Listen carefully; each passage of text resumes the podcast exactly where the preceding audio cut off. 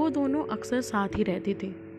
जैसे आपका मन किया कि आज सिर्फ़ अकेली मिनी को देखना है गोलगप्पे खाते हुए, जब एक बड़ा सा गोलगप्पा मुँह में भरे हुए, उसका पानी उसके होठों के बीच से चोरी चोरी बाहर निकल रहा हो, ठीक उस क्षण या तब, जब रंगरेज के सामने खड़ी होकर वह दो उंगलियों के बीच फंसी कतरन में एक हल्की सी डार्क मैरून शेड पर ज़ोर देकर उससे गलत रंग में दुपट्टा रंग देने पर झड़क, झगड़ रही हो तो अच्छी खासी संभावना है कि ऐसे मन को आपको महीनों तक महसूस कर रखना पड़े। ऐसा होता था कि मिनी गोलगप्पा खा रही होती थी तो फ्रेम में उसकी कटोरी में से पानी पीकर नीलम ज़रूर होती थी। मिनी दुकान वाले से झगड़ा कर रही होती थी। तो उसके पास बड़ी सी पॉलिथीन लेकर खड़ी नीलम रिक्शे वालों को रोक रोक कर सतबाग का किराया पूछ रही थी। उन्हें अलग अलग देख लेना, कस्बे की ब्रेकिंग न्यूज़ बन जाने लायक घटना तो ज़रूर रहती थी। कई लड़के मिनी या नीलम के एक हफ़्ते के अंदर एक बार अकेले दिख जाने की शर्त लगाकर हार चुके थे। और ऐसा भी नहीं था कि वे बाहर कम निकलती थी। दिन में गोल बाज़ार के दो चक्कर तो पक्के ही थे। लेकिन एक दूसरे के बिना शायद कभी नहीं। वैसे कुछ लोगों को इसमें फ़ायदा भी नज़र आता था। जैसे मेरे कट पीस वाले दोस्त संजय का कहना था कि इस बहाने दो माल एक साथ देखने को मिलते हैं। और अगर किस्मत से आपकी दुकान में आ गई तो दुगनी बिक्री तो पक्की। नीलम को अगर जयपुरी कढ़ाई वाला कपड़ा पसंद आया तो ऐसे हो ही नहीं सकता कि मिनी कुछ ना खरीदे। और, या कुछ और खरीदे। वे दोनों made for each other types थे। मिनी स्टेट बैंक में नौकरी करती थी। या मुझे पता नहीं कि किस पोस्ट पर थी। वैसे भी बैंक में काम करने वाले सब लोग मुझे एक ही पद पर एक सा काम करते हुए लगते हैं। लेकिन होम साइंस कॉलेज के गर्ल्स हॉस्टल में रहती थी। नीलम उसी कॉलेज में पढ़ती थी और उसी हॉस्टल में रहती थी। मिनी हाजिर जवाब थी और थोड़ी गर्म मिजाज भी। हॉस्टल की लड़कियों ने नीलम के अलावा किसी से भी उसे सीधे मुँह बात करते नहीं देखा था। नीलम शांत थी और सुंदर भी। इन दोनों में से कोई वजह रही होगी कि एक रात अचानक 11 बजे मुझे उसकी याद आने लगी और तड़के चार बजे तक मैं सो नहीं पाया। सुबह सात दस पर ब्रश करते हुए मुझे अचानक लगा कि मुझे उससे प्यार हो गया है।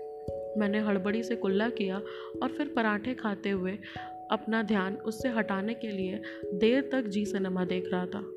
वह शायद शनिवार की रात अमिताभ के साथ वाली सुबह थी। वे सुबह सुबह कुछ अलग थी, अलग सी होती थी। मेरे पड़ोस की सुधा जिद करके अंग्रेज़ी की ट्यूशन पढ़ाने लगी थी और उसके भाई को अपनी ममेरी बहन से इश्क हो गया था। वह एसएमएस का ज़माना नहीं था, लेकिन सुधा अपने भाई की प्रेमिका के लिए उन दिनों में भी उसकी तरफ़ से अंग्रेज़ी वाले हिंदी में खत लिख खत लिखा करती थी। उसका भाई सिगरेट पीने लगा था और मंदिर जाने लगा था। मैंने घर जाने वाले अखबार पर राजनीति, चोरी चकारी तथा गाँव देहात की खबरें कम होने लगी थी और उनका स्थान एक छोटी सी लव स्टोरी की रसीली गपशप ने ले लिया था। उन दिनों मुझे रणवीर शौरी की किस्मत में रसक होता था। नींद पूरी हो जाने पर भी कुछ खास सपनों में प्रतीक्षा में सुबह और लंबा खींचकर मैं देर तक उठने की कोशिश करता था। टीवी पर विस्पर और स्टेफ्री नामक कंपनियों के विज्ञापन कुछ ज़्यादा आने लगे थे, जिनमें लड़के लड़कियाँ एक बहुत खूबसूरत पहाड़ी पर जाकर अंताक्षरी खेलते थे और लागा चुनरी में दाग छिपाऊँ कैसे के बाद सा से आने वाला गाना, गाने के बजाय एक विश्व सुंदरी नुमा लड़की हीन भाव भावना से ग्रस्त होकर रुआसी हो जाती है। फिर एक पट्टी पर नीली शाही डालकर दिखाई जाती है कि लड़की को खोया हुआ आत्मविश्वास लौट आता है। जलंधर के खानदानी वैद बवेजा जी कहते हैं कि वो खोई हुई जवानी भी तीन हफ़्ते में लौटा सकते हैं। शायद अमिताभ के साथ का असर था। मैं तल्लीनता से मनोहर कहानियाँ पढ़ते हुए जगजीत सिंह के गज़लें सुन सुन रहा था।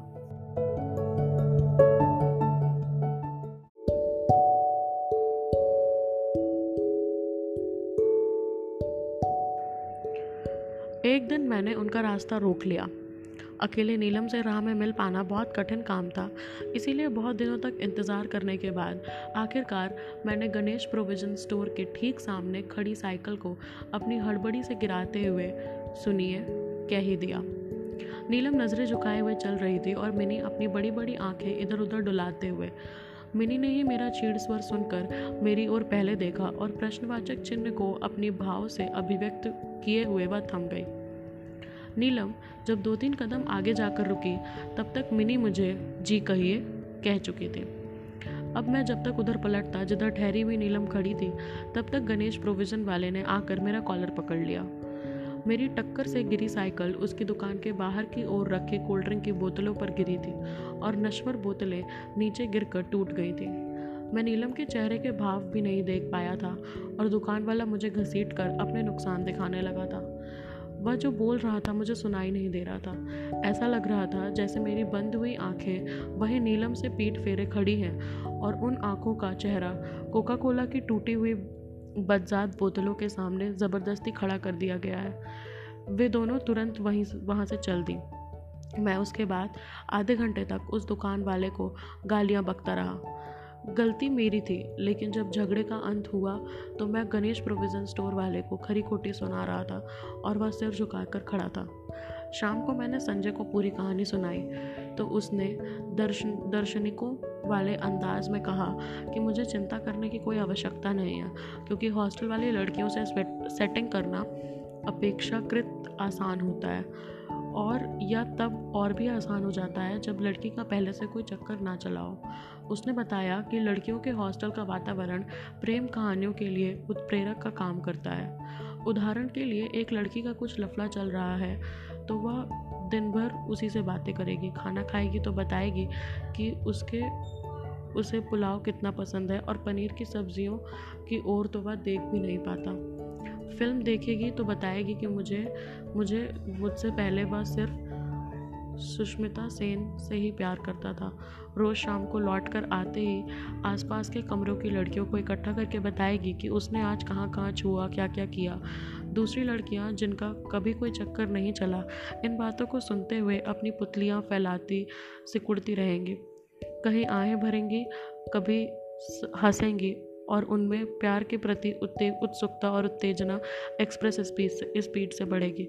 फिर वे अपने आसपास के लड़कों को लाइन देना शुरू करेंगी और जिसका चांस पहले लग गया, वह डांस भी जल्दी कर लेगा। फिर उसने अपनी बगल में रखे हुए फ़ोन को रिसीव करके उठाया और कान में लगाकर फिर रख दिया। मुझे लगा कि उसने यह व्यवस्था अपनी बात का प्रभाव बढ़ाने के लिए दिखाई होगी। वाकई, मुझ पर प्रभाव पड़ भी गया था। फिर उसने अपनी दुकान की रसीद वाली कॉपी के पन्ने पलटते हुए मुस्कुरा कर धीरे से कहा कि, लड़कियाँ आपस में एक एक बात शेयर करती हैं और यह एक एक बात भी आग में घी डालती है। मैं संजय के ज्ञान पर गदगद हो गया और मैंने तभी दो कटिंग चाय मंगवाई थी।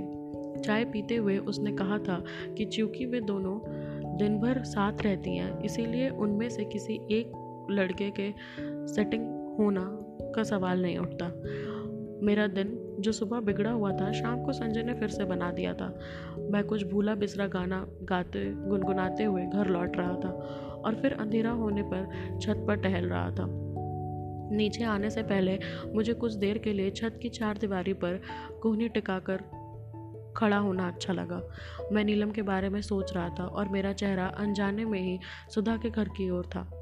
मैंने भी अंधेरे में में खड़ा था और उसके घर पे भी धूप अंधेरा था। फिर अचानक उसके कमरे की बत्ती जली तो मेरा ध्यान उधर चला गया। यदि पर्दे ना लगाए जाए तो उसका कमरा मेरी छत से बिल्कुल साफ़ दिखता था।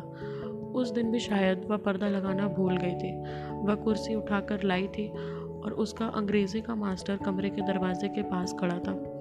फिर वह कुर्सी पर बैठ गया और सुधा उसके सामने बेड पर बैठ गई। सुधा का चेहरा और मास्टर की पीठ मेरी तरफ़ थी। फिर मास्टर ने उसे कुछ कहा तो वह उठकर कमरे से बाहर निकली और तेज़ी से सदर दरवाजे की ओर गई।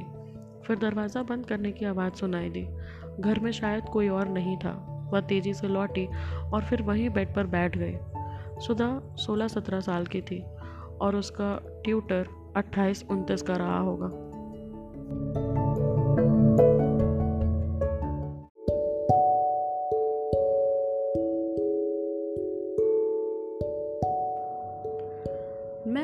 हॉस्टल के नंबर पर फ़ोन मिलाता था तो वार्डन उठाती थी।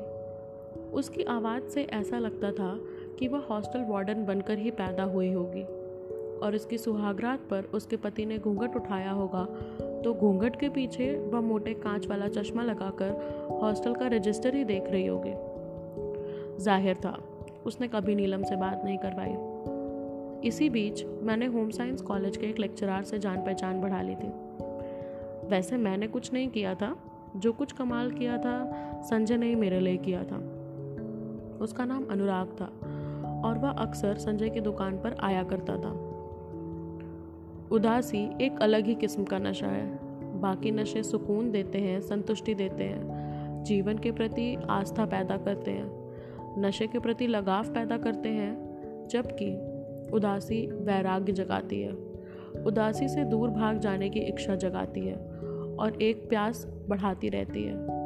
उदासी धरती की सबसे पुरानी धरोधर रही होगी। यह प्यार से हज़ारों साल पुरानी होगी। मेरे जीवन में सब कुछ ठीक ठाक ही चल रहा था कि अचानक उदास रहने लगा। मुझे उदास रहना, प्यार करने से ज़्यादा अच्छा लगने लगा। सोने से भी ज़्यादा। मैंने टीवी देखना बंद कर दिया था और किसी से मिलना जुलना भी। संजय भी एक दो बार मिलने आया और मैंने मिलने से मना कर दिया था तो वह भी अपनी दुनिया में मग्न हो गया।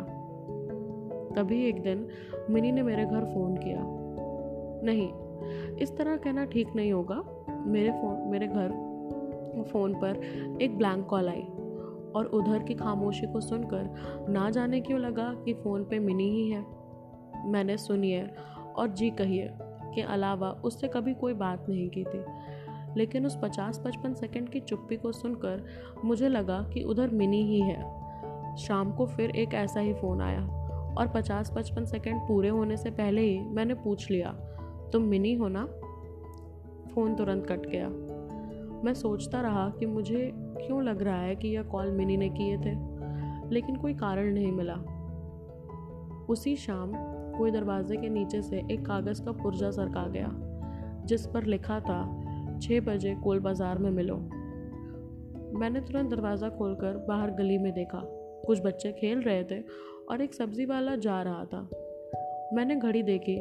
छः बजने में पच्चीस मिनट थे। मैंने फिर से कागज़ देखा। काली स्याही से जल्दबाजी में लिखा गया था। मैं कोई हैंड राइटिंग एक्सपर्ट नहीं था, लेकिन मुझे वह किसी स्त्री के हाथों की लिखाई लगी। शायद यह मेरी खुशफहमी ही हो। खैर, मैंने जीन्स पहनी, बाल कुछ ठीक किए और ताला लगाकर निकल गया। उस दिन गोल बाज़ार में बाकी दिनों से अधिक भीड़ थी। ऐसा लग रहा था कि शहर भर के घरों में किसी ने ऐसा ही छः बजे गोल बाज़ार में मिलो, पुर्जा फेंक दिया होगा और सबने फिर तेज़ी से अपने घर से बाहर निकल कर देखा हो। शायद किसी ने भाग कर सड़क पर सड़क पार करती हुई कोई लड़की देख ली हो, कोई महज उसका उड़ता हुआ दुपट्टा देख पाया हो या किसी की दहलीज के पास गीली मिट्टी हो और वह तेज़ी से शीशे के सामने रखा तीखे दांत वालों कंघा ढूँढने से पहले देर तक उस मिट्टी में उकड़ू बैठकर ऊँची एड़ी की सैंडल के चार निशान देखता रहा हो। कोई घड़ी देख रहा था, कोई अपनी जेब से कागज़ निकाल कर देखता था और फिर कहीं भी मुड़ जाता था। कोई अचानक रुककर किसी लड़की से बातें करने लगता। बहुत सारे लोग मुझे अपने जैसे ही लगने लगे। एक बच्चा छः का पहाड़ा ज़ोर ज़ोर से दोहराते हुए मेरे बगल से गुजरा। मैंने तेज़ चिल्लाकर उसे पकड़ लिया। वह डर गया था और मेरी पकड़ से छूटने का यत्न करने लगा। क्या बोल रहे हो बेटा? जिक्कू मिक्कू छत्तीस। और वह छुड़ाकर भाग गया। मैं हार कर एक फालूदे वाले के पास रखे स्टूल पर बैठ गया। छः बजकर पाँच मिनट हुए थे। मुझे अपने आप पर गुस्सा आया कि मैं किसी की शरारत पर यहाँ क्यों आया हूँ? किसी को मिलना होता तो वह इतने बड़े गोल बाज़ार का पता नहीं देता। अब वह मुझे कहाँ ढूंढेगा और मैं उसे कहाँ ढूंढूँगा? फिर भी साढ़े छः तक यहाँ बैठकर किसी के आ जाने की प्रतीक्षा करता रहा। फिर आखिरकार जुझला कर संजय के दुकान पर आ गया। चलो, तुम्हारा एकांतवास ख़त्म तो हुआ भाई। मैंने तो सोच लिया था कि इस जन्म में तुमसे मिलना अब नहीं होगा। संजय उठकर गर्म जोशी से गले मिला। अनुराग भी वहीं बैठा था। अब तक संजय से उसकी अच्छी खासी पटने लगी थी। दाढ़ी वाड़ी क्यों बढ़ा रखी है यार? अनुराग ने पूछा। मेरे बोलने से पहले ही संजय बोल पड़ा, अरे, जनाब आशिक हो गए हैं। मैं हल्का सा मुस्कुरा दिया। हम भी तो जाने कौन है मोहतरमा। आप जान जाएँगे। बस एक बार मेरे लड़कियों के हॉस्टल में जाने का जुगाड़ करवा दीजिए। इस बात को मज़ाक में उड़ा देने के प्रयास में, संजय मेरी खुली हथेली पर अपनी हथेली मारकर ज़ोर ज़ोर से हंसने लगा और अनुराग अवाक होकर मेरी ओर देखता रहा। अनुराग भाई, बस एक बार बहुत ज़रूरी है मेरे लिए। अरे, लड़कियाँ कौन से जेल में कैद हैं यार, जिससे मिलना है, बाहर मिल लो। अनुराग भी हंस दिया। मैं चुप हो गया। उसके बाद मैं चुपचाप ही घर लौट आया। संजय कोई मज़ेदार किस्सा सुना रहा था, जिसे मैं आधे में ही छोड़ आया था। मैंने ताला खोला तो दरवाजे के अंदर की तरफ़ एक गुलाबी रंग का कागज़ गिरा पड़ा था। मैंने उठाकर देखा। इस बार नीली स्याही से लिखा था, आज नहीं। किस्मत में हुआ तो फिर कभी। मैंने जेब से पहला वाला कागज़ निकाल कर देखा। वह कोरा सफ़ेद कागज़ था। मैंने दोनों की लिखावट मिलाने की कोशिश की। रा एक जैसा ही था, लेकिन जा अलग अलग सा लगा। मैं सोचता रहा कि यह भी हो सकता है कि दोनों संदेश अलग अलग हाथों ने लिखे हों। लेकिन किसने और क्यों?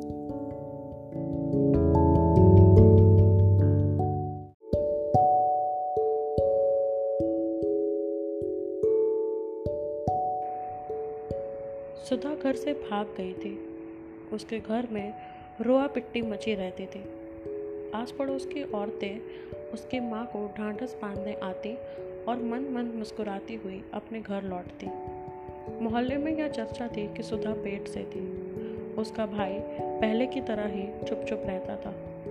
मुझे तो किसी ने यह भी कहा था कि सुधा के गायब होने में उसके भाई का भी हाथ है। मेरे लिए सुधा के भाई का अपना कोई नाम नहीं था।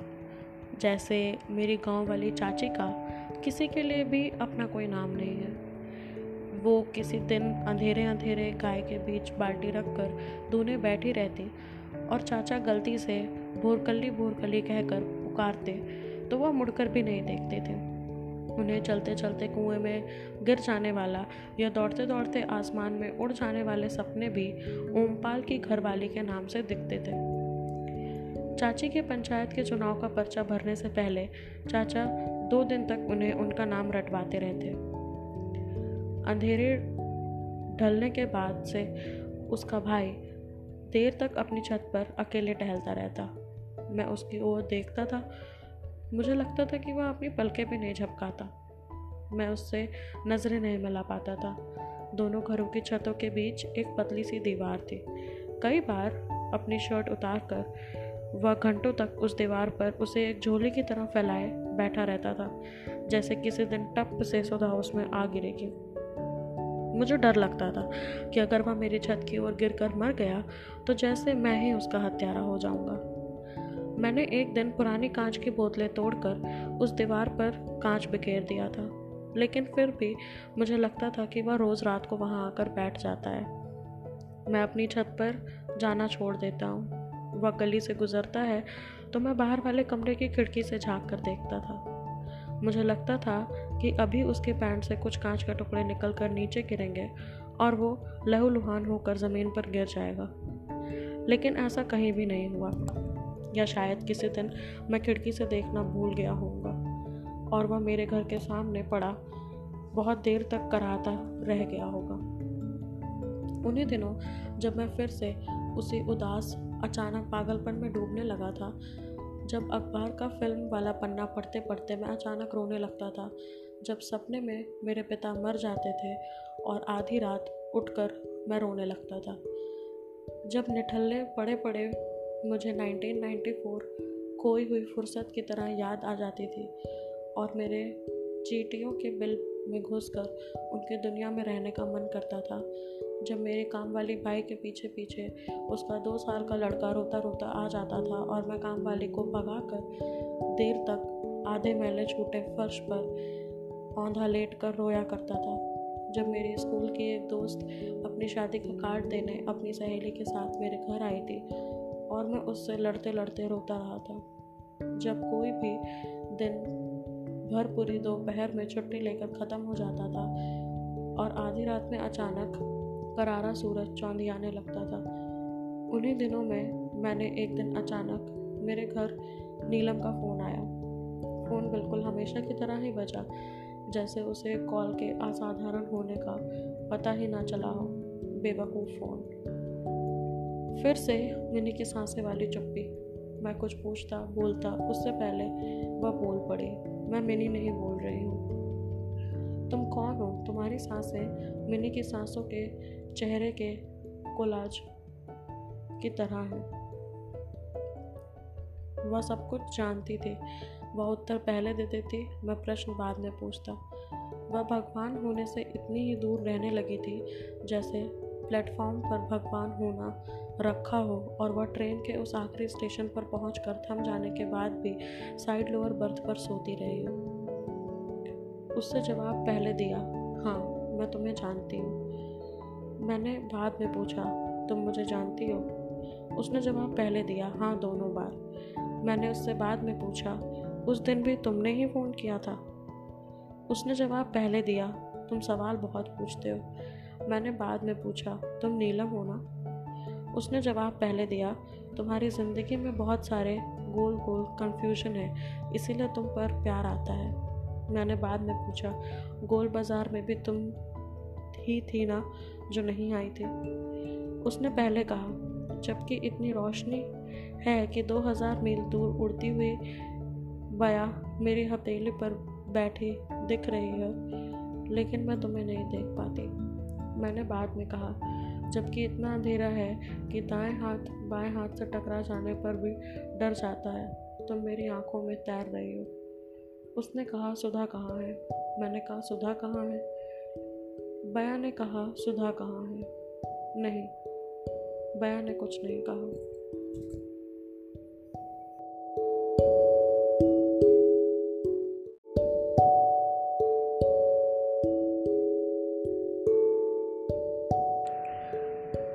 हॉस्टल में रह रहे लोगों को देखकर लगता है कि उनका जन्म भी हॉस्टल में ही हुआ होगा। जब पास के किसी कमरे में तेज़ आवाज़ में संगीत बज रहा होगा और उन्हें जन्म देने के तुरंत बाद उनकी माँ लड़कियों के किसी झुंड में बैठकर किसी की आर्टिफिशियल बालियों के आर्टिफिशियल होने को जानकर चौंक रहे होंगे। मिनी जन्म से ही अपने पिता से नफरत करती थी और अपनी माँ से बहुत प्यार। वह बाहर की दुनिया में आते ही ज़ोर से मुस्कुराई थी। नहीं नहीं, उसे मुस्कुराना नहीं, हंसना कहेंगे। दाई के थप्पड़ भी उसे रुला नहीं सके, लेकिन सोलहवें मिनट में अपने बलिष्ठ पिता की गोद में जाते ही वह चीख कर रो पड़ी थी। वह इतनी ज़ोर से रोई थी कि पूरे शहर के लोगों को लगा था कि कोई गुरुद्वारे के लाउड स्पीकर पर रो रहा है। फिर वह तब तक रोती रही जब तक उसकी माँ के स्तन उसके होठों को ना छुआए गए। बड़ी होने के बाद भी वह उदास होती तो माँ के गले लगकर उसकी उदासी कुछ कम हो जाती थी। सब बच्चों के साथ ऐसा ही होता था। जब वह दूसरी क्लास में थी तो चित्रकला की कॉपी में उसने पहले पन्ने पर अपनी माँ के वक्ष ही उकेरे थे। और फिर गुरुजी ने सब बच्चों को अपने चित्र के नीचे उस चीज़ का नाम भी लिखने को कहा था। किसी ने झोपड़ी लिख दिया था तो किसी ने फूल। मिनी की कॉपी देखकर गुरुजी ने कुछ क्षण सोचा था और फिर उससे पूछे बिना ही लाल पेन से फल लिख दिया था। गुरुजी बच्चे नहीं थे, इसीलिए गुरुजी ने अपनी सोच की सीमाएँ बना ली थी। मिनी को गुस्सा आया था। उसके पिता इतने सपाट इंसान थे कि उनसे प्यार भले ही ना किया जा सके, नफरत तो की ही ना जा सकती थी। वे कभी ऊँचा नहीं बोलते थे, शराब पीकर घर नहीं लौटते थे, बीमारी में भी किसी से पानी नहीं मांगते थे। वे कभी उत्साहित भी होते थे और कभी निराश भी नहीं। कभी ऐसा भी नहीं हुआ कि घर में किसी चीज़ की ज़रूरत हो और उन्हें एक बार भी कहना पड़ा हो। वो सब कुछ बिना मांगे ले आते थे, लेकिन सरप्राइज़ की तरह कभी नहीं। बिल्कुल ऐसे जैसे रोज़ सुबह सुबह दूध वाला आता है। लेकिन मिनी अपने समतल पिता से इतनी नफरत करती थी कि एक बार उसने अपने पिता की चाय में केमिस्ट्री लैब से लाया हुआ सल्फ्यूरिक एसिड मिला दिया था। उसके पिता ने चाय पी ली थी और उन्हें कुछ हुआ नहीं था। फिर ढाई साल बाद उसके पिता अचानक से चल बसे। वह इतनी सामान्यता के साथ मरे थे कि सबको लगा था, वे मरे ही नहीं हैं। चलकर कहीं और जा बसे हैं। बहुत दिन तक उनके दफ्तर के लोग घर पर उनका नया पता पूछने आ जाया करते थे। एलआईसी वालों ने उनकी लाश देखकर भी बीमे की रकम ना दी थी। जाँच अधिकारी ने अपनी टिप्पणी में लिखा कि बीमा धारक मरने का नाटक रचकर किसी और स्थान पर जा बसा है। हमारे कस्बे में नए नए खुले blue sky fast food corner पर मैं नीलम को पहली बार मिला था।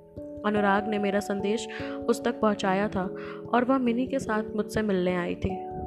उस छोटे से कमरे के सामने की दीवार पर दूर एक आसमान बिखरा हुआ था। जब मैं घुसा तो वे दोनों आसमान में ही थीं। आसमान पर एक पोस्टर चिपका था, जिस पर अंग्रेज़ी में लिखा था, clean Delhi, green Delhi. Poster पर एक साफ़ सुथरा कूड़ेदान बना था और उसी के बगल में एक पेड़। अपने छोटे से कस्बे की उस दुकान पर मुझे उस पोस्टर का चिपकाना एक अचैत्य सम, समझ में नहीं आया। मैं मन ही मन दोहराने लगा clean green clean green clean green. Neelam ने कहा आपकी शर्ट पर ततया बैठा है। मैं डर गया। मेरे डरते ही ततया उड़कर आसमान के पेड़ पर जा बैठा। उसके बाद मैंने नीलम के उस कथन को फिर से सुना। उसकी आवाज़ वाकई खनखनाती थी। शायद उसके पर्स में छोटा टेप रिकॉर्डर हो और जब भी वह बोलती हो, पर्स में खन खन की आवाज़ आती हो। मिनी ने कहा, आपके पीली शर्ट पहन रखी है, इसीलिए तत्या आपकी शर्ट पर बैठा था। नीलम ने कहा, फिर आप बसंत पंचमी में क्या पहनोगे?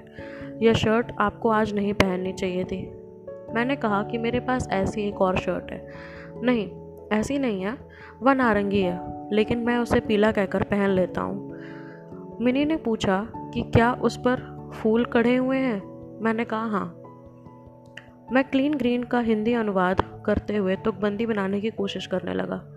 साफ़, हराफ, नहीं नहीं, स्पष्ट, हष्ट, नहीं, क्लीन माने स्पष्ट, नहीं, स्वच्छ हरित नहीं। मुझे लगा कि अंग्रेज़ी बहुत समृद्ध भाषा है। मैंने कहा कि यह शर्ट भी धोकर फिर से पहनी जा सकती है। नीलम ने कहा कि यदि ज़्यादा मैली ना हो तो बिना धोए भी फिर से पहनी जा सकती है। मैं उसकी इस बात से बहुत प्रभावित हुआ। एक लंबे बालों वाले लड़के ने मेन्यू लाकर रख दिया था। मैंने सोचा कि उसने हम तीनों को देखकर उन दोनों में से किसी एक को ही मेरी गर्लफ्रेंड मान लिया होगा। मैं उससे पूछना चाहता था कि उसने किसे माना है, लेकिन मैंने उसने पूछ से कि पानी मिलेगा क्या? उसने नहीं कहा। हाँ मिलेगा। वह चला गया। वह शायद पानी लेने ही गया हो। उसे जवाब देने के बजाय काम करने की आदत पड़ चुकी थी। मैंने मिनी से पूछा कि बैंक में अगर कोई आकर पूछे कि ड्राफ्ट बने, बनेगा क्या तो वह क्या करेगी? मिनी ने कहा कि वह कह देगी हाँ बनेगा। मुझे लगा कि मिनी जब मुझसे कुछ कहती है तो मेरी ओर नहीं देखती। नीलम जब कुछ कहती है तो हम तो एक साथ हम दोनों की ओर देखती है। उन दोनों ने एक दूसरे का हाथ पकड़ रखा था। मैंने चाहा कि काश तत्या उन पकड़े हुए हाथों पर बैठ जाए और वे डर कर हाथ छोड़ दें। मैंने क्लीन ग्रीन की ओर देखा। तत्या वहाँ नहीं था। मुझे डर डर लगा। और खुद पर गुस्सा भी आया कि उस पर नाराज़ भी रह पाया था क्या? अब वह कहीं भी बैठा हो सकता है मेरी शर्ट पर भी। लड़का पानी रखकर चला गया था। पानी को रखा नहीं जा सकता, केवल बिखेरा जा सकता है। इसी अलावा पानी के गिलास को रख कर चला गया था। मैंने उन्हें मेन्यू देखकर कुछ मंगवाने के लिए कहा। मिनी ने लगभग मेरी तरफ़ देखते हुए पूछा कि मेरा नाम क्या है? मैंने हंसकर कहा कि नीलम उसे मेरा नाम बता देगी। नीलम ने कहा कि वह मेरा नाम नहीं जानती। यह जानकर मुझे बुरा लगा। मैंने मन में दोहराने लगा, क्लीन दिल्ली, ग्रीन दिल्ली। मिनी ने कहा कि वह दोनों चाउमिन खाएँगे। मैंने कहा कि नीलम, मैं तुमसे प्यार करता हूँ। Clean Delhi, green Delhi, clean Delhi, green Delhi. Neelam ने कहा कि सॉरी अनुराग, सर ने बताया था, लेकिन हमें आपका नाम नहीं याद रहा। प्लीज़ बुरा मत मानिएगा। मुझे लगा कि उसे मेरी बात सुनाई नहीं दी। मैंने फिर से कहा, Neelam I love you Mini ने ऑर्डर देने के लिए लड़के को आवाज़ लगाई। नीलम एक हाथ की उंगलियाँ अपने बालों में फिराने लगी। मैं उठकर चल दिया। दरवाजे से बाहर निकलने से पहले मुड़कर देखा कि लंबे बालों वाला वह लड़का ऑर्डर लिख रहा था और वह कुर्सी पर बैठे हुए उसे एक फेंटा लाने को कह रहा था। मैं पागल था, फैंटा लाने को कह रहा था। thank you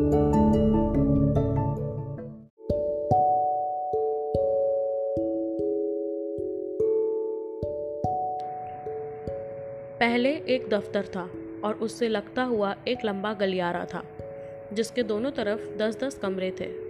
उसके आखिरी सिरे पर एक बड़ा कमरा था, जिसे टीवी रूम बना दिया गया था। वहाँ से बिल्कुल नब्बे डिग्री का मोड़ लेकर एक और दस दस कमरों का गलियारा था। उसके आखिरी सिरे पर मैस था।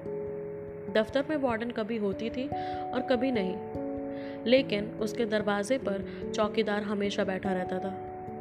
नहीं दो चौकीदार थे जो एक एक करके बैठते थे। पहला चौकीदार जब दिन भर की ड्यूटी के बाद घर जाता होगा तो वह घर में भी रात भर चौकीदार होने की मना स्थिति में रहता होगा। उसकी बेटी हिंदी की किताब से ज़ोर ज़ोर से कविता पढ़ती होगी, नर हो ना निराश करो मन को। तो वह गुस्से में कहता होगा, आवाज़ कम कर लीजिए मैडम। उसकी पत्नी चाय लाती होगी तो चाय लाने के लिए वह खड़ा हो जाता होगा।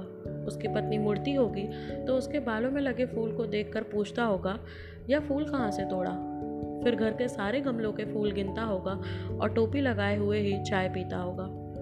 उसने घर के दरवाजे पर एक शिकायत पेटी भी लगा रखी होगी, जिस पर लाल अक्षरों में लिखा होगा, अपनी शिकायत लिखकर इस बॉक्स में डालें।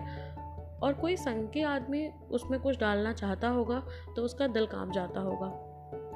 वह उसे बातों में लगाने के लिए जी साहब जी साहब कह के अपने फौज के दिनों का कोई किस्सा सुनाता रहा, लगता होगा।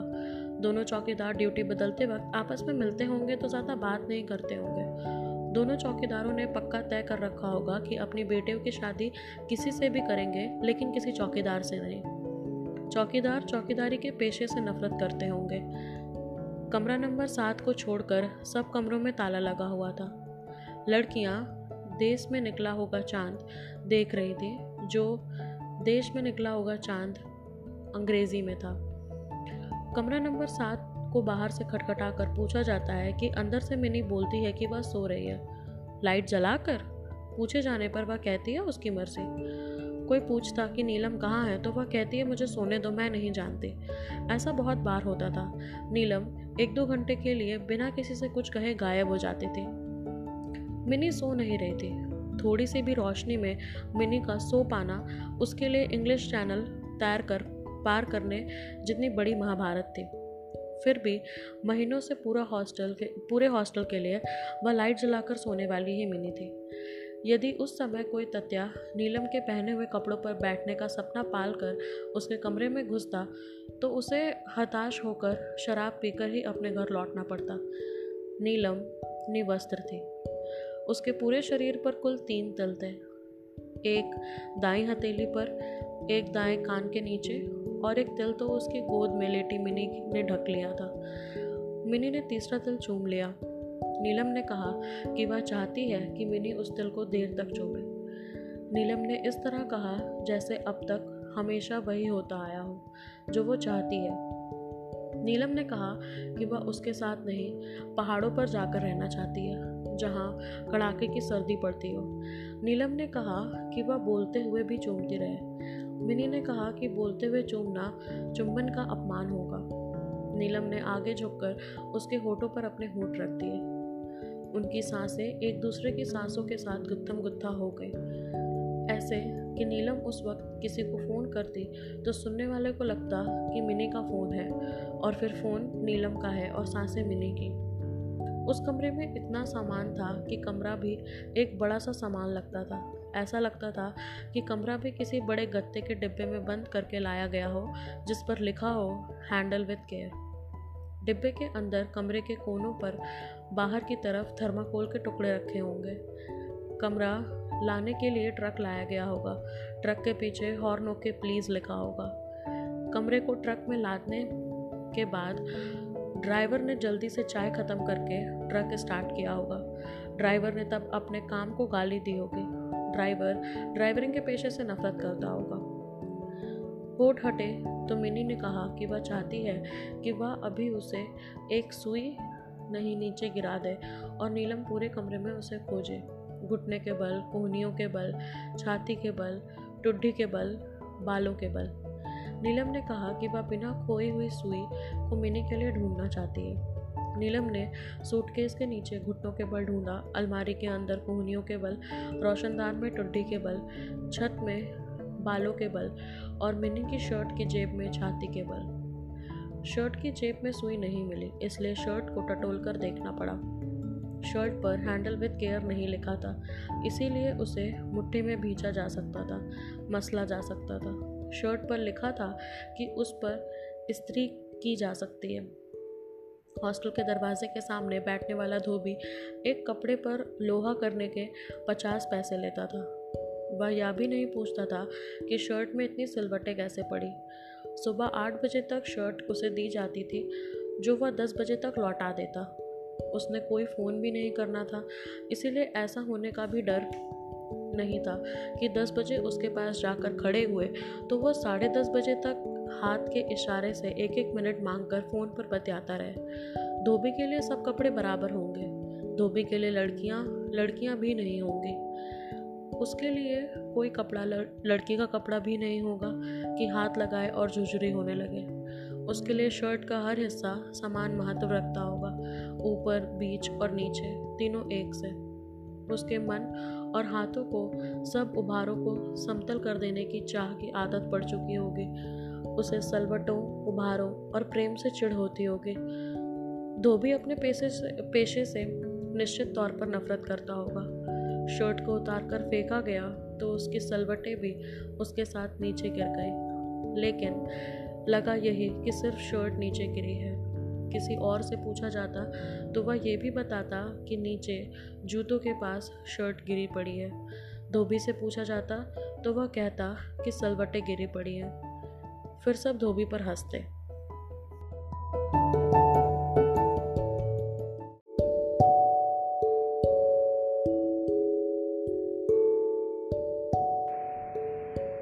कामसूत्र में लिखा है कि संसार की कोई भी स्त्री, चाहे वह कितनी भी कठोर क्यों ना हो, घुटने पर झुके पुरुष के प्रणय निवेदन को नहीं ठुकरा सकती।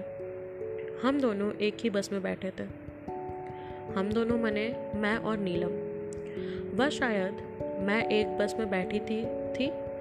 मैं, हम दोनों एक ही बस में बैठे थे, था। वह मुझसे बिल्कुल अलग सीट पर बैठी थी।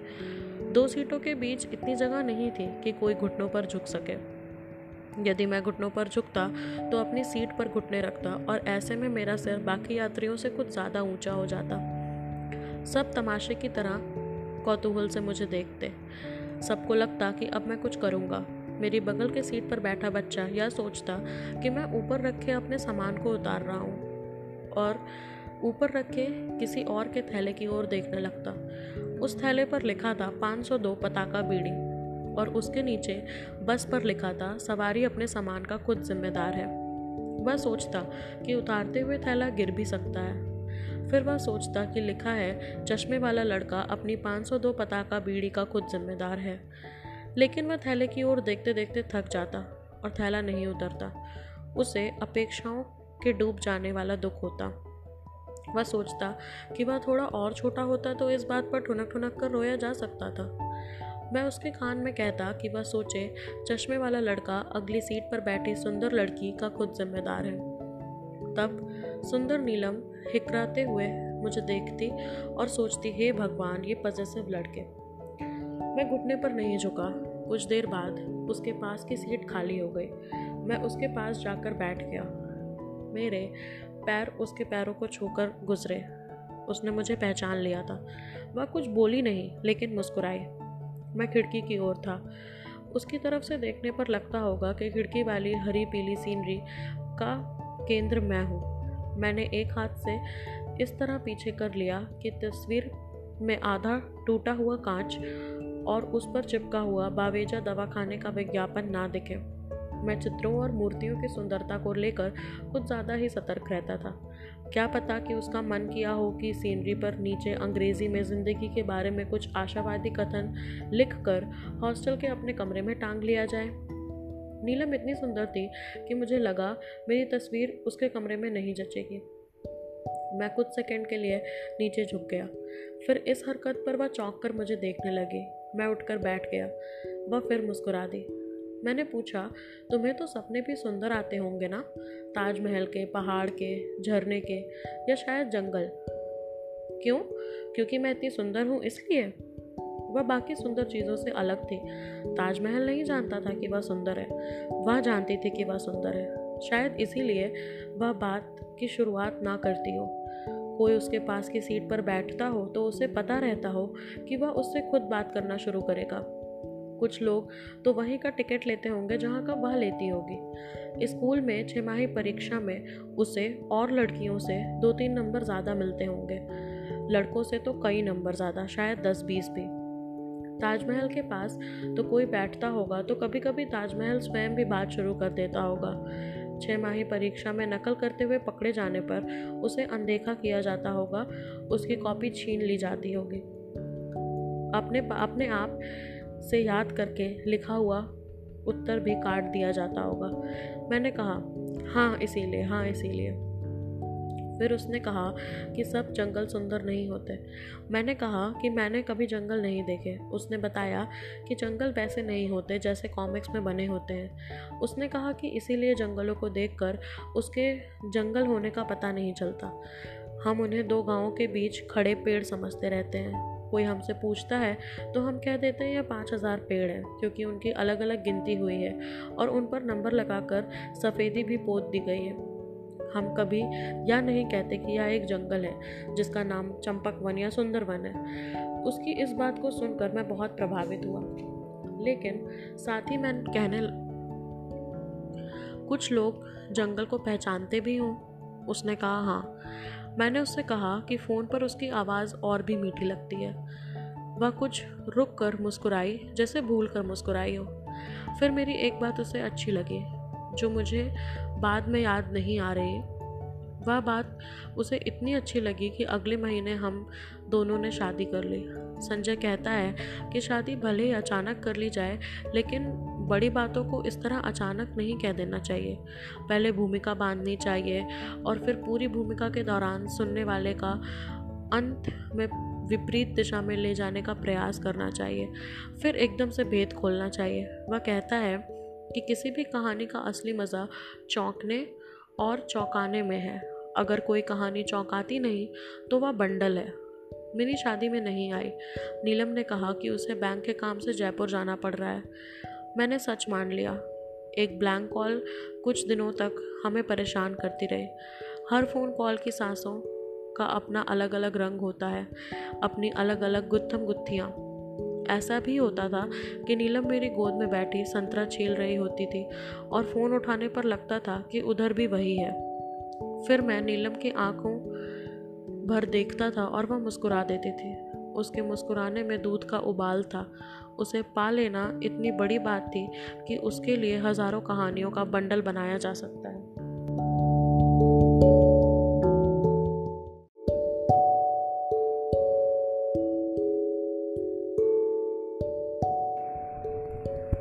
सुधा मुझसे छः सात साल छोटी थी। उसे गिलहरियों और चीटियों की कहानियाँ बहुत पसंद थी। अब गिलहरियाँ और चीटियाँ महाभारत या रामायण की नायिका तो है नहीं कि उन पर अलग अलग दृष्टिकोण से ढेरों कहानियाँ लिख दी गई हों। तो इसीलिए वह मेरे पास आकर उनकी कहानियाँ सुनने की ज़िद करने लगती थी। ज़िद करना फिर भी बहुत शालीन है। वह तो आसमान सिर पर उठाने जैसा कुछ करती थी। मुझे भी सुबह सुबह उसके सिर पर उठा हुआ उनीदा आसमान बहुत भला लगता था। मैं जितनी कहानियाँ जानता था, उन सबके पात्रों को गिलहरियों और चीटियों में तब्दील करके उसे सुनाता रहता था। उसे मेरी सुनाई एक एक कहानी याद थी। हम दोनों के साहित्य का एक बड़ा हिस्सा गिलहरी साहित्य और चीटी साहित्य के रूप में था। हम दोनों मने मैं और सुधा। वह भी हम दोनों के साहित्य का एक बड़ा हिस्सा गिलहरी साहित्य और चीटी साहित्य के रूप में था। थी और मैं भी हम दोनों के साहित्य का एक बड़ा हिस्सा गिलहरी साहित्य और चीटी साहित्य के रूप में था था। तब सुधा नौ दस साल की थी। उसका जन्मदिन चौदह अक्टूबर को आता था और दसवीं को, दसवीं के फेल वाली मार्कशीट में एक जुलाई को। उन दिनों सब अखबारों में भविष्य सूर्य राशियों के आधार पर आने लगे। चौदह अक्टूबर वाले जन्मदिन की तरह चंद्र राशियाँ बिना कारण के छपी जाने लगी। एक जुलाई वाली सुधा की शूर राशि कर्क थी। उसमें झूठी कर्क राशि की सच्ची निरंतर बेचैनी भी आ गई थी। शायद मार्कशीट से निकल कर आई होगी। सुधा भी सबकी तरह बड़ी हो गई थी, लेकिन उसकी चंचलता कहीं नहीं गई। उसके घर वालों ने कभी रोका टोका नहीं कि वह यहाँ मत आए। वो मत करे, ये मत पहने, वो मत पहने। लेकिन मैं उसे टोकता टोकता रहता था। उसके स्कूल जाना भी छोड़ दिया था और अंग्रेज़ी का ट्यूशन पढ़ने लगी थी। सुधा के बाल लंबे थे। मेरा उन बालों से अपना चेहरा ढक लेने का मन करता था। एक दिन सुधा वे बाल भी कटवा आई। उस दिन मैंने, मैं उससे बहुत लड़ा। वह भी घर जाकर बहुत रोई। उस रात मैंने दो बजे तक टीवी देखा। उन्हीं दिनों में मुझे यह आदत पड़ी थी। जब भी गुस्सा आता या उदास होता तो टीवी के सामने बैठ जाता था। संजय शराब से जो काम करता था, मैं टीवी से करता था। टीवी वाले लोग बहुत हँसते थे। धारावाहिकों में बैकग्राउंड के रंग कुछ ज़्यादा ही उजले होते थे। उन्हें देखकर रोने का स्थगित मैं अक्सर कामयाबी मिल जाया करती थी। इसी बीच एक दोपहर वह मेरे घर आई। घर में और कोई नहीं था। मैं भी घर में था या टीवी में था। वह अंतर कर पाना मुश्किल काम था। मैं लेटा था। लेट कर टीवी देखने में मेरी आँखें दुखने लगी थी। मैं उन्हें दुखने देता था।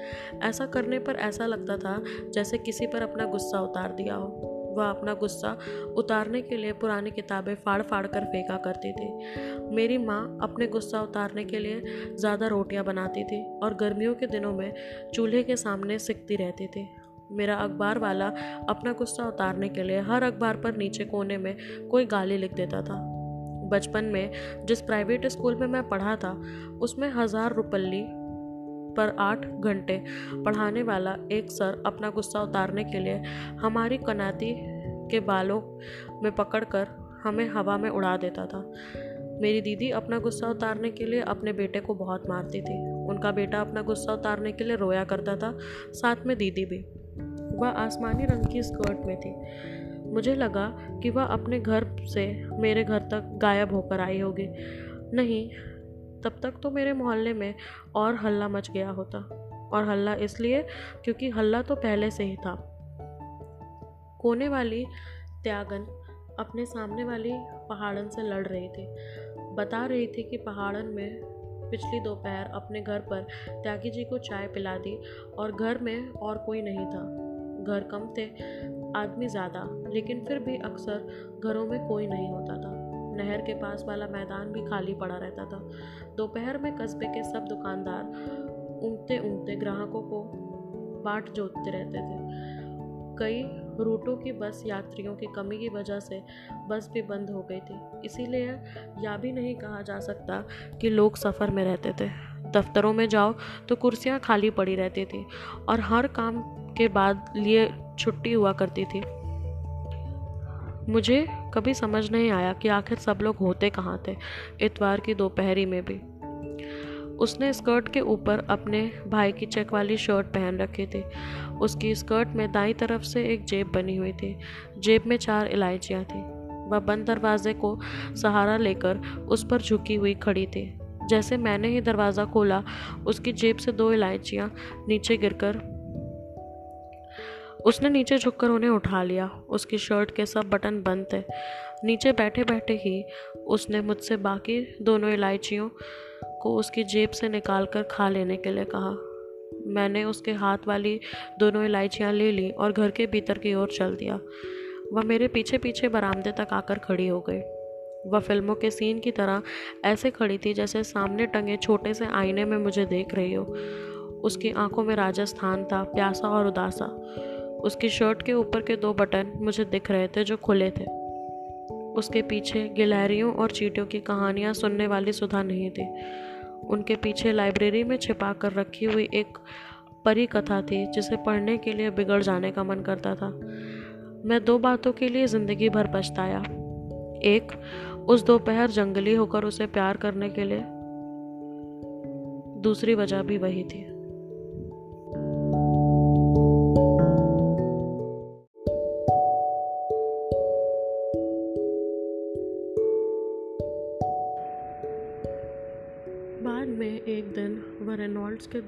पेन खरीद कर लाई। एक नीला और एक काला। उसका ट्यूशन बंद हो गया था। अब वह हिंदी को हिंदी में ही लिखती थी। काले पेन से सफ़ेद कागज़ पर लिखती थी छः बजे गोल बाज़ार में मिलो। नीले पेन से गुलाबी कागज़ पर लिखती थी, आज नहीं, किस्मत में हुआ तो फिर कभी। अजीब लड़की थी। दोनों बातें एक साथ लिख कर रख लेती थी और पहली बात मेरे दरवाजे के नीचे से सरका देती थी। फिर अपनी छत पर बैठकर मुझे बेचैन होते हुए देखती थी। मुझे हड़बड़ी से तैयार होकर गोल बाज़ार की ओर भागते हुए देखती थी। थके कदमों से मुझे लौटता हुआ देखती थी। लौट कर दूसरी बात पढ़ते हुए देखती थी। जूते उतार कर बिना हाथ धोए घड़े से पानी पीते हुए देखती थी। नीलम का नाम ले लेकर रोते हुए देखती थी और नाखून चबाते चबाते अचानक अपनी उंगली काट लेती थी। यह सब बाद में हुआ।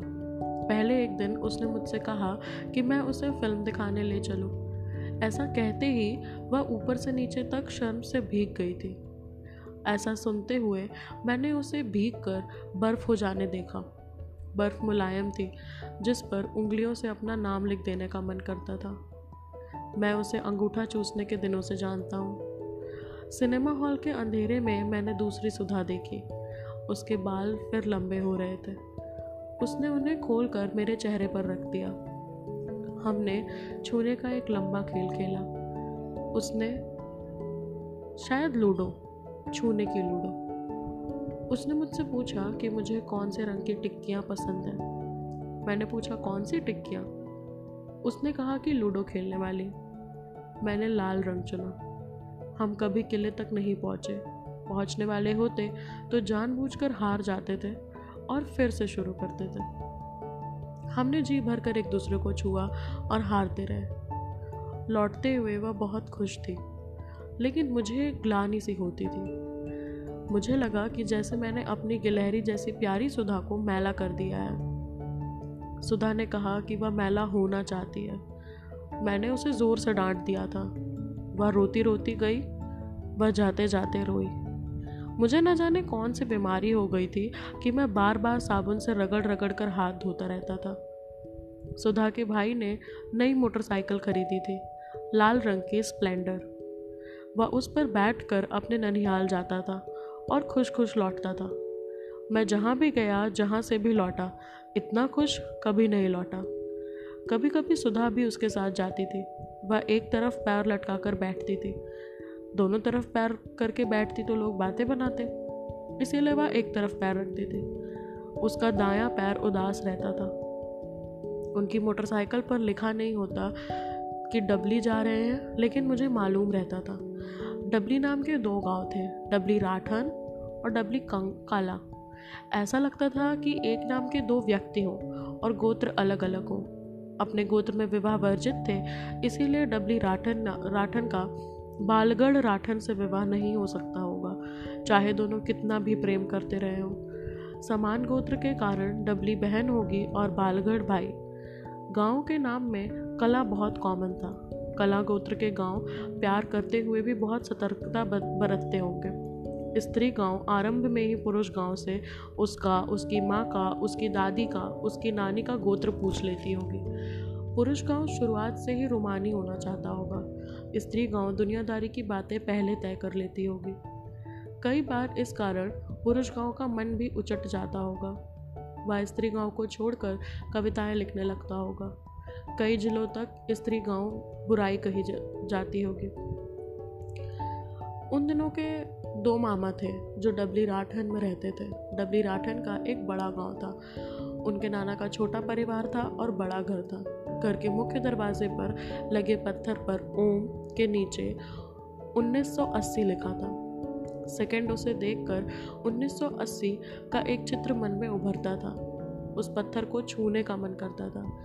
ऐसा लगता था कि इस पत्थर को छूने से 1980 में जाया जा सकता है। उसे देर तक देखो तो दीवार में वह पत्थर चुने रहे एक आदमी का श्वेत श्याम चित्र भी दिखाता था। हालाँकि 1980 में रंगीन चित्र खींचने लगे थे, लेकिन कल्पना करो तो चित्र काला सफ़ेद ही दिखता था। उसके दोनों मामा दो दो बेटियों और एक एक बेटे के पिता थे। बड़े मामा की छोटी बेटी का नाम रवीना था। कहने को तो वह नीलम के कॉलेज में पढ़ती थी और उसी के हॉस्टल में रहती थी। लेकिन हॉस्टल में रहने वाली लड़कियों के बारे में सुधा की मामी के ख्याल कुछ ज़्यादा नेक नहीं थे। इसीलिए साल में आठ महीने वह गाँव में ही रहती थी। सुधा अकेले में रवीना को भाभी कहती थी। वह शर्मा जाती थी। उसका छोटा भाई सात साल का था। एक दिन उसने सुधा को रवीना को भाभी कहते हुए सुन लिया। वह रोने लगा। दोनों लड़कियों ने बहुत मुश्किल से उसे चुप करवाया। फिर उन्होंने उसे समझाया कि वह भाभी नहीं, बॉबी कह रही थी। बच्चे को कितना पड़ा कि सुधा रवीना को प्यार से बॉबी कहती है, क्योंकि इसी नाम की एक फ़िल्म में रवीना टंडन ने बॉबी का किरदार निभाया था। उस दिन के बाद से वह भी उसे बॉबी दीदी कहने लगा। उस लड़के का इतिहास, बोध और सामान्य ज्ञान जीवन भर गड़बड़ाया रहा। गाँव में एक टूटा हुआ घर था। घर तो क्या सिर्फ़ दरवाज़ा बचा था। दूर तक कुछ नहीं, सिर्फ़ एक छोटी सी टूटी फूटी दीवार और उसमें दरवाज़ा। गाँव वाले उससे लगी बाबा की चौखट कहकर पूछते थे। चौखट के उस तरफ़ जाना मना था।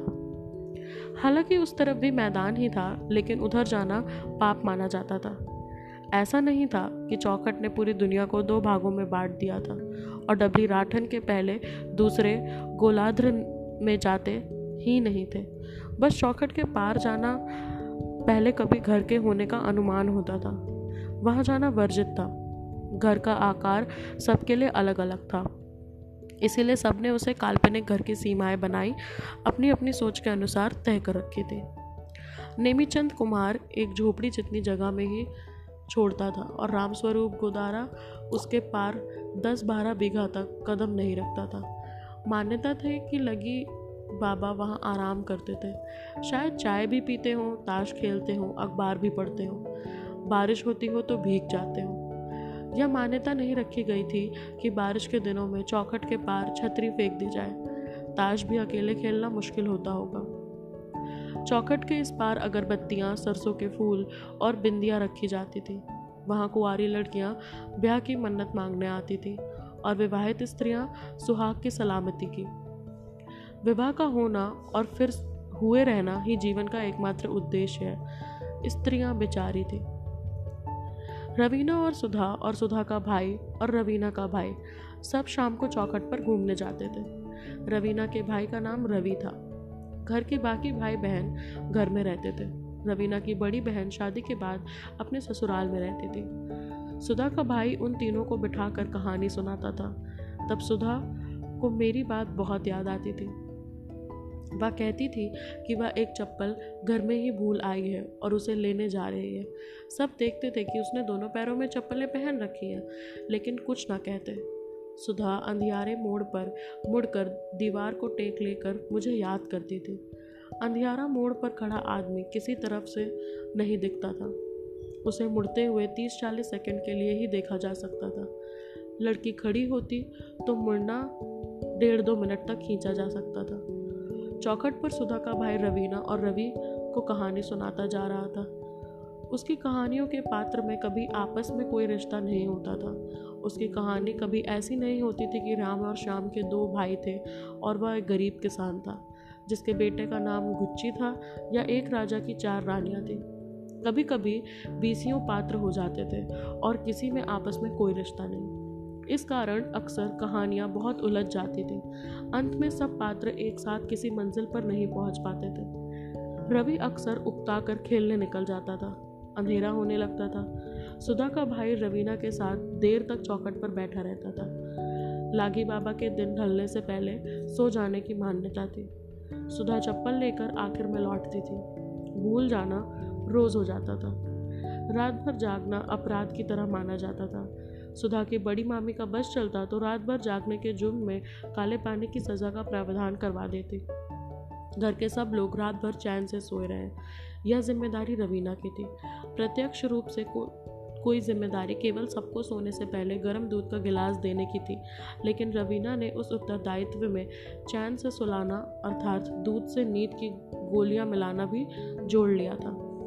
एक्सप्रेस की एक गोली खाकर आठ घंटे से पहले आँख नहीं खुल सकती थी।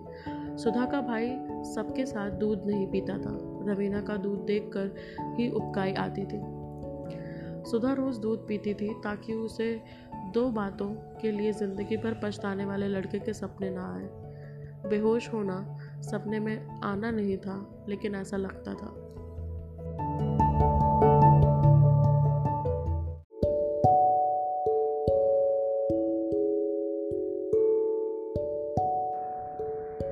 चीटीपुर नाम का एक छोटा सा कस्बाई बिल था। हालाँकि ऐसा कहने का रिवाज था कि उसमें रहने वाली सब चीटियाँ बहुत प्रेम से एक साथ रहती थी। लेकिन शक्कर के बंटवारे को लेकर छोटी मोटी झड़पें होती ही रहती थी। छोटे झगड़ों में बड़ी गालियों का प्रयोग कस्बाई बिलों की बड़ी विशेषता थी। महानगरीय बिलों में छोटे झगड़ों में मुस्कुराकर काम चल जाता था और बड़े झगड़े कभी होते दिखे नहीं, मगर होते ज़रूर थे। सुधा चीटी अनार की तीसरी जड़ वाली गली में रहती थी। पांचवी जड़ वाली सड़क पर एक होम साइंस कॉलेज था, जहाँ चीटियों को अच्छी गृहणियाँ बनना सिखाया जाता था। अच्छी गृहणियाँ सिलाई, कढ़ाई और बुनाई जानती थी। शक्कर को सर्दियों तक सुरक्षित रखना जानती थी। पति चीटियों को प्रसन्न रखने के तरीके जानती थी। अच्छी गृहणियाँ महिला चीटियाओं की मासिक पत्रिका बिल शोभा पढ़ती थी। वह चीटी समाज की सर्वाधिक बिकने वाली पत्रिका थी। उसमें संपादक मंडल द्वारा गढ़ी गई पाठकों के व्यक्तिगत समस्याओं के परामर्श भी दिए जाते थे, जिन्हें पढ़ना सब उम्र की चीटियों के लिए बहुत रोचक होता था। जड़ों की गिनती, ज़मीन में गड़ी हुई जंग लगी एक कील के नज़दीक वाली जड़ से शुरू की गई थी। सुधा, तुम कहाँ हो? सुधा चीटी के अनार की तीसरी जड़ वाली गली में रहने वाली बात पर तुम हंस हंस कर दूसरी, दूहरी हो जाती थी। तुम हंसती थी तो तुम पूरी हंसती थी। तुम्हारे आँख, कान, नाक भौएँ कंधे, बाल, छाती, बाहें, कमर, कूल्हे, घुटने, एड़ी, सब हँसते थे। उतनी संपूर्णता से दुनिया में और कोई नहीं हंसता। तुम्हारी गुमशुदगी का विज्ञापन निकलवाना हो तो यही निशानी लिख देना काफ़ी है कि एक पूरी हंसने वाली लड़की गुम है। जिस किसी भी सज्जन को मिले अनार की तीसरी जड़ वाली गली तक पहुँचा दे। वह याददाश्त भी खो चुकी होगी तो भी आगे का रास्ता उसके पैरों को याद रहेगा। उचित नाम दिया जाएगा। लेकिन तुम्हारी गुमशुदगी तो कहीं दर्ज भी नहीं कराई गई। तुम यूँ गुम हुई जैसे गुम होना तुम्हारा जन्मसिद्ध कर्तव्य हो। तुम यूँ गुम हुई जैसे कोई गलती हो। और धान मंडी में सब्ज़ी खरीदने निकल गया हो, और फिर वहाँ से स्पेयर पार्ट्स वाले बाज़ार की तरफ़ वहाँ से अस्पताल की तरफ़, वहाँ से बस अड्डे और फिर वहाँ से डबली राठान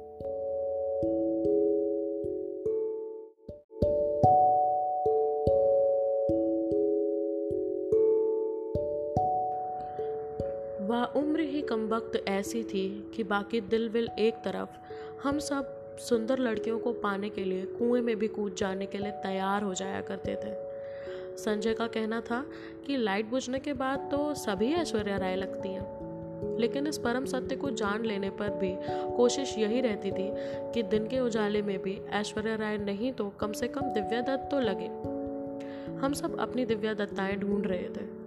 नीलम, मेरी दिव्या दत्त। थी वह मेरा सबसे बड़ा मेडल थी। मेरी अब तक की सबसे बड़ी उपलब्धि। मेरा मन करता था कि मैं चिल्ला चिल्ला कर पूरे शहर से कहूँ कि होम साइंस कॉलेज की सबसे सुंदर लड़की मेरी पत्नी है। यह ख्याल ही इतनी तुष्टि दे देता था कि कई दिनों तक बिना अन्न पानी के रहा जा सकता था। मैं उसके साथ चलता था तो मेरा सीना तन जाता था। मैं चलते चलते अक्सर उसके कंधे पर हाथ रख लेता था। मेरा उसे बैठक में सजा कर रख देने को मन करता था।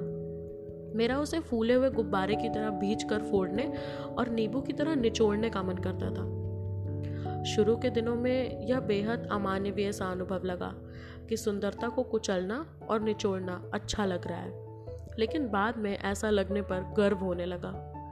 मेरी दिव्या दत्त हर सुबह उजली, खट्टी, नींबू जैसी दिखाई देती थी। वह मुझसे बहुत प्यार करती थी और मैं उससे। ऐसा हम एक दूसरे को बार बार कहते थे। एक बहुत रुमानी रात में जब हम आमने सामने बैठकर चाय पी रहे थे और एक दूसरे को निहार रहे थे, वह अचानक अपना कप रसोई में रखाई उसमें आधी चाय बची थी। मैंने पूछा, क्या हुआ जान? यूँ ही किसी की याद आ गई। तुम सामने होती हो तो मैं सब कुछ भूल जाता हूँ बाई गॉड मेरी एक जूनियर थी रवीना। रवीना यानी सुधा का भाई? सुधा का भाई यानी सुधा? सुधा कहाँ है? मैं कुछ बोला नहीं, लेकिन मेरा मुँह खुला रह गया कि वह अब कुछ खास बोलेगी। वह चाय बहुत अच्छी बनाती थी। बस, मेरी मुँह गहरी सांस के साथ अब बंद हुई और वो हंसने लगी। उसकी एक अजीब सी बात है, लेकिन तुम रहने दो, तुम्हें नहीं बताती। अब ऐसी भी क्या अजीब है? वह मुस्कुराती हुई चुपचाप उठकर चल दी। इतना माहौल क्यों बना रही हो? अब बता भी दो ना। मैंने उसे पकड़कर खींच लिया और वह मेरी झोली में आ गिरी। मुझे दीवार पर शर्ट फैलाकर बैठा हुआ कोई याद आया। वह अपनी बुआ के बेटे से प्यार करती थी। वह फिर से मुस्कुराने लगी। तुम्हें एक और बात बताऊँ? हाँ। यह और भी अजीब है। मैंने तीन सेकंड में अपनी पहुँच की सभी विचित्र बातें सोच ली। लेकिन मैं जानता था कि वह जो भी बोलेगी, वह मैं सोचा नहीं होगा। पर यह नहीं बताऊँगी। हम जब साठ साल के हो जाएँगे, तब किसी दिन बता दूँगी। एक साथ हम साठ साल के कभी नहीं होंगे। जब मैं साठ का होऊँगा तो तुम अट्ठावन की होगी, और जब तुम साठ की होगी तो मैं बासठ का। अच्छा ठीक है बाबा। जब तुम साठ के हो जाओगे, तब। और तब तक मैं टपक गया तो? अच्छा ये बताओ कि रवीना का क्या हुआ? मैं उसके चेहरे पर गिरे बालों से खेल रहा था। वह कमाल की सुंदर थी। उसके लिए हत्या भी की जा सकती थी। होना क्या है? अब प्राइवेट पढ़ रही है। मुझे तुम तो पढ़ने देते नहीं हो। और? और किसका क्या पूछना चाहते हो? वह गहरे तक मेरी आँखों में देख रही थी। मुझे लगा कि वह मेरे साथ खेल रही है। जैसे उसे सब कुछ पता हो, लूडो, इलायची, गिलहरी, सब कुछ। जैसे वह प्लेटफॉर्म पर उतर कर भगवान हो गई हूँ। मैंने हल्के से उसका माथा चूमा। कहीं पढ़ा था कि माथा चूमना किसी की आत्मा चूमने जैसा है। लेकिन मेरे चूमने में डर था और बहुत सारा दुख। दुख हर भाव के साथ स्थायी था। बेरुमानी विषाद के दिन थे। वह एक किताब उठाकर उसके पन्ने पलटने लगे। वह अब भी मेरी बाहों की जद में थी। मेरा मन हुआ कि यदि वह उत्तर देने के बाद तुरंत ही मेरा कहा भूल जाए तो मैं उससे पूछ लूँ कि सुधा कहाँ है। मुझे सच में लग लगा था कि नीलम की दुनिया की हर बात पता होगी। अनुराग ने एक दिन कहा था कि जिसके पास देने को सब कुछ हो, बोले तो एक तरह की भगवान ही हो। उससे आप पहली चीज़ मांगते हो। वह तय करता है कि असल में वह क्या है, जिसका ना होना साला आपको खाया जाता है। बाकी तो आप ज़िंदगी भर बस अपनी फेवरेट चीज़ों की झूठी लिस्ट ही बनाया करते हैं। जिसके लिए सब लव स्टोरी में हमारी तरह सब कुछ अच्छा अच्छा नहीं होता। क्या हुआ उनकी लव स्टोरी का? उसके पापा को पता चल गया था। फिर? छोड़ो, चलो, रात में बुरी बातें नहीं बतानी चाहिए। बताओ ना, मैं वादा करता हूँ कि सुनते ही भूल जाऊँगा। नहीं नहीं, अभी नहीं। प्लीज़ बताओ ना, नील। तुम बहुत मासूम हो, मेरे चुन्नू मिन्नू। उसने दोनों हाथों से मेरे गाल पकड़कर खींचे। तुम्हें सब बुरी बातों से दूर संभाल कर फ्रिज विज में रख देने का मन होता है। फिर वह खिलखिला कर हँसी। फिर हमने देर तक प्यार किया और देर तक सोए।